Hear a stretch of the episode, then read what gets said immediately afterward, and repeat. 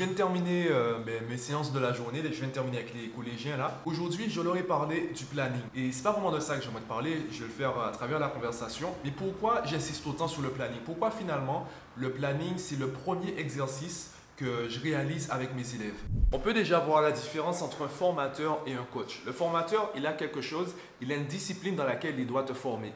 Donc, il part de quelque chose de fixe et il doit augmenter ton niveau dans cette chose. Je pourrais faire la même chose avec la productivité. En gros, en fait, je vais présenter les techniques de productivité pardon, aux enfants et je leur dirais voilà ce que vous devez mettre en place. Sauf que ça, ça fonctionne avec les adultes, ça fonctionne pas forcément avec les enfants parce que même s'ils comprennent, ils sont pas encore habitués à faire. Donc je dois adapter je dois adapter la productivité aux enfants. Et c'est plus facile de le faire à travers le coaching qu'à travers le formateur. Évidemment, formateur et coach, ce sont des mots. Un formateur, par exemple, peut faire du coaching à travers sa formation. Et moi, en tant que coach, j'ai un aspect formation dans mon coaching j'ai un aspect formation à chaque fois que je présente une technique de productivité.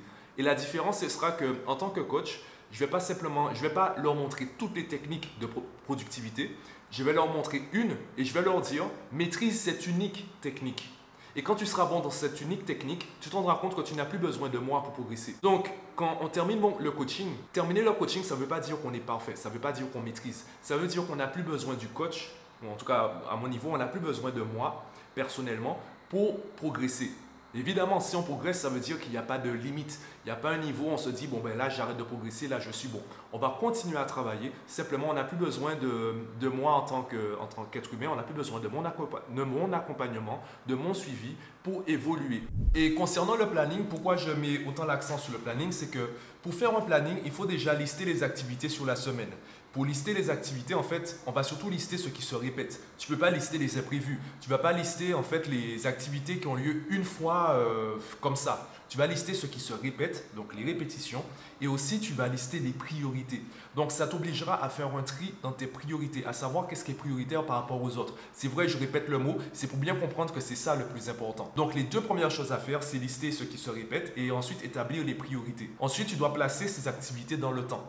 Donc tu dois apprendre à organiser ton, euh, ben, tes activités dans le temps. Tu sais que j'aime pas trop le mot gérer son temps puisque le temps il se moque de nous. C'est plutôt nous qui nous gérons dans le temps. Donc je vais décider que cette activité-là, ce sera par exemple le lundi à 8 heures, mais il faut que je mette aussi une heure de fin. Donc ça m'oblige à mettre une heure de début, une heure de fin. Ensuite, je dois respecter mon planning.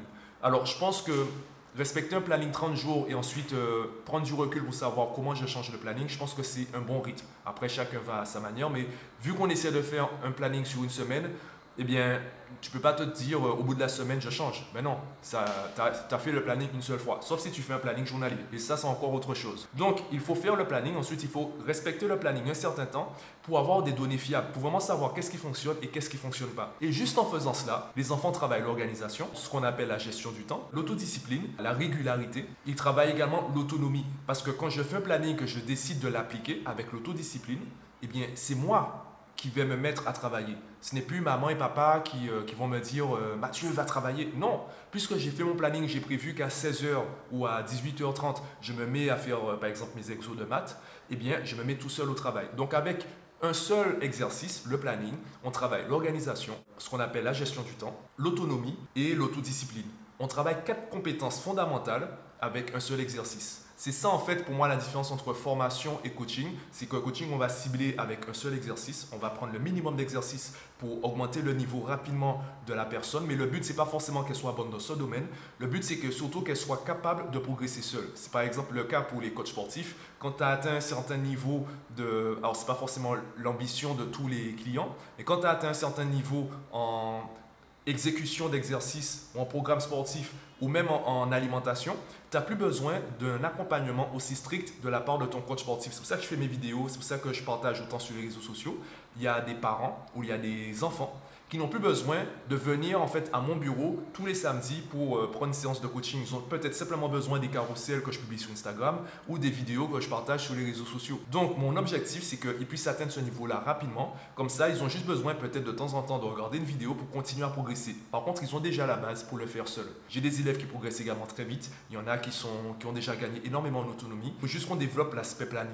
La to-do list, la liste des choses à faire, ça c'est je dirais pas que c'est du bas de gamme, mais c'est vraiment le début du planning parce que là, tu réfléchis en mode 24 heures. Le but du planning, c'est de réfléchir en mode semaine, voire mois, voire année. Je sais exactement qu'est-ce qui se répète. Donc, je peux prévoir la semaine prochaine, le mois prochain, le trimestre prochain.